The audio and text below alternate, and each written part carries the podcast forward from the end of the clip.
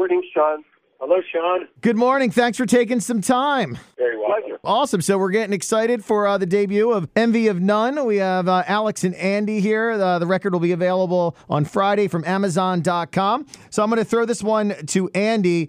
How does, and I know you're both Canadian musicians, but how does uh, Andy come in contact and form a band with Alex Lifeson of Rush? It's I, I ask myself that every day, uh, Sean. I don't know how the heck uh, how the heck this happened, but listen, we were label mates back in the '80s. I, I was I had a band Hatch on on Anthem Records, and there was another little band on the label called Rush that you might have heard of. But um, we we struck up a friendship many many years ago.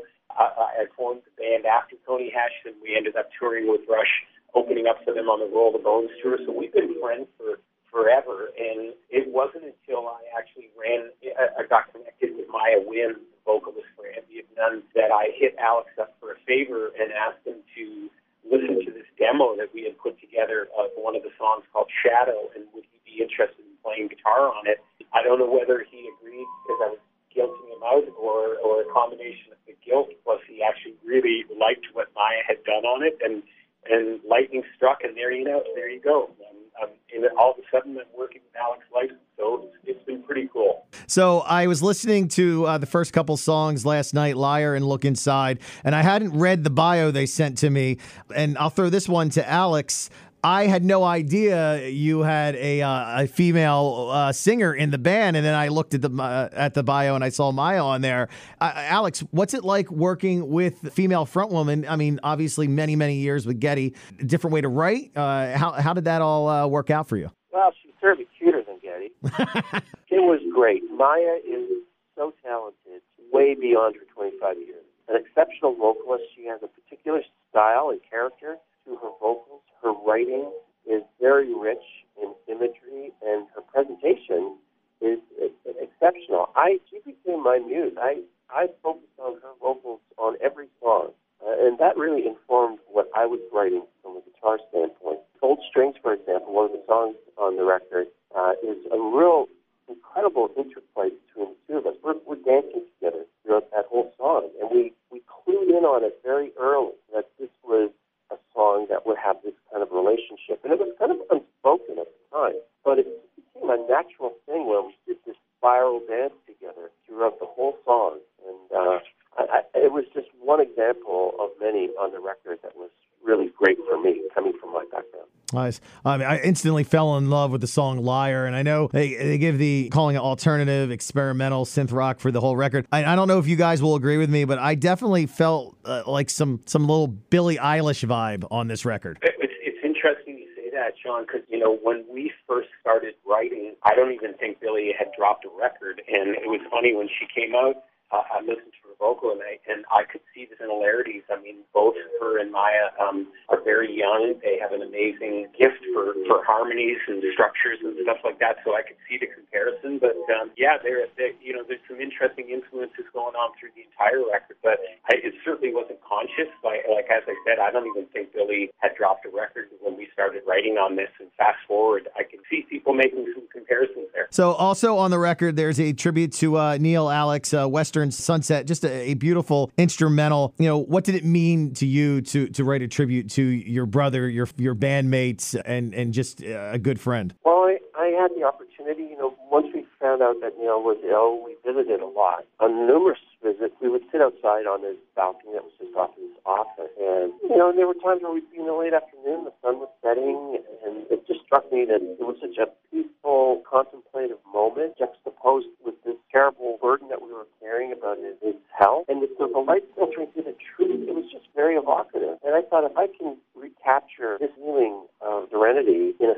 song, that would be a lovely tribute. That's what I set out to do with that song. Andy played a really nice bass part, a couple of arrangement changes. It's a very short song, but it's very sweet in its intent, I think. Uh, and it also capped the record in a nice way. It's the last song of the album. So it gives you a chance to sit back and digest what you just nicely framed in this very personal moment. I, I was listening to it. It's a very soothing song, and it's fresh in our minds. And I know you had ties to him, uh, but it just, uh, for some reason, just brought the, uh, you know, the memory of Taylor Hawkins to me. And I know he helped induct you into the Rock and Roll Hall of Fame, and I, am sure the news just crushed you as well as many of us who are big Foo Fighters fans. Oh, I don't know how many times your heart can be broken. It was it was such shocking news. Taylor was one of the sweetest guys ever guy was just he was a kid in this adult body, full of energy, full of sweetness and love. He was an amazing person. It is so sad. It seems to be everyone's uh, opinion of, of, Taylor. And again, reminding everybody, uh, Envy of None available uh, on Friday, Amazon.com go into it with an open mind. It's not Rush, um, but it's definitely it, it's a great record. I listened to it straight through a couple times uh, last night. Maya's voice is tremendous. Uh, I did want to touch on this for you, Alex. I know you have the property from the archives of Alex Lifeson. You have the auction up in New York at the Hard Rock. What made you uh, want to auction off some of your guitars? And Andy, are you going to get in on this? Well, I'm coddling up all of my uh, coupons and anything that doesn't sell. I'm, I'm going to uh, try to, to guilt Alex into uh, maybe loaning me. But oh my God, I, I just Alex just shared with me some of the early photos, and it, it, not only is it a collection of guitars, I think it's more collection of rock and roll history, right from Alex's first guitar that he that he bought all the way through right to the Rock and Roll Hall of Fame and the R40 tour. So just an incredible piece of history there, and I think fans are going to lose their minds. But you better have you better have some deep pockets because some of those guitars are, are just iconic. You know, Sean, it, I had I had most of those guitars up on my wall in my uh, in my the little studio that I had just outside the city, and I would look at them and I would I was it was good bad memories. But those memories are always going to stay. If the guitars sell uh, and create funding for the charities that I want to be supporting and that I'm involved in, then those guitars live another life. They were great for me. I love them so much, and I do miss them. But they're going to do great things. What it's all about, you know, putting it forward. Uh, so I'm really, really looking forward to that that date, uh, the May 20th at, at the auction. My final question for you: uh, Envy of None. Are you going to take this on the road? It, it seems to be the number one question, Sean, and, and it's pretty early days right now. As you said, Rep Drop Friday, so pretty fresh for us. I mean, we we like the idea of, of uh, certainly trying to bring this an audience and doing it live. But Alex and certainly Alex has spent many many years on the road. And he's sort of next in line with my my band Coney Hatch. But we're in no real hurry to go out and do extensive tours. But I think we would entertain a handful of special dates. You know, maybe uh, maybe we need to get to Atlantic City to do to to hone our gambling chops, Alex. I love uh, it. Uh, that, that would be awesome. Uh, Alex, Andy, I know I got to let you go. Again, Envy of None, available this Friday at Amazon.com. I thank you for taking some time and all the best. And uh, I hope we see you in Atlantic City. Thanks so much, Sean. Take care. Cheers, Sean.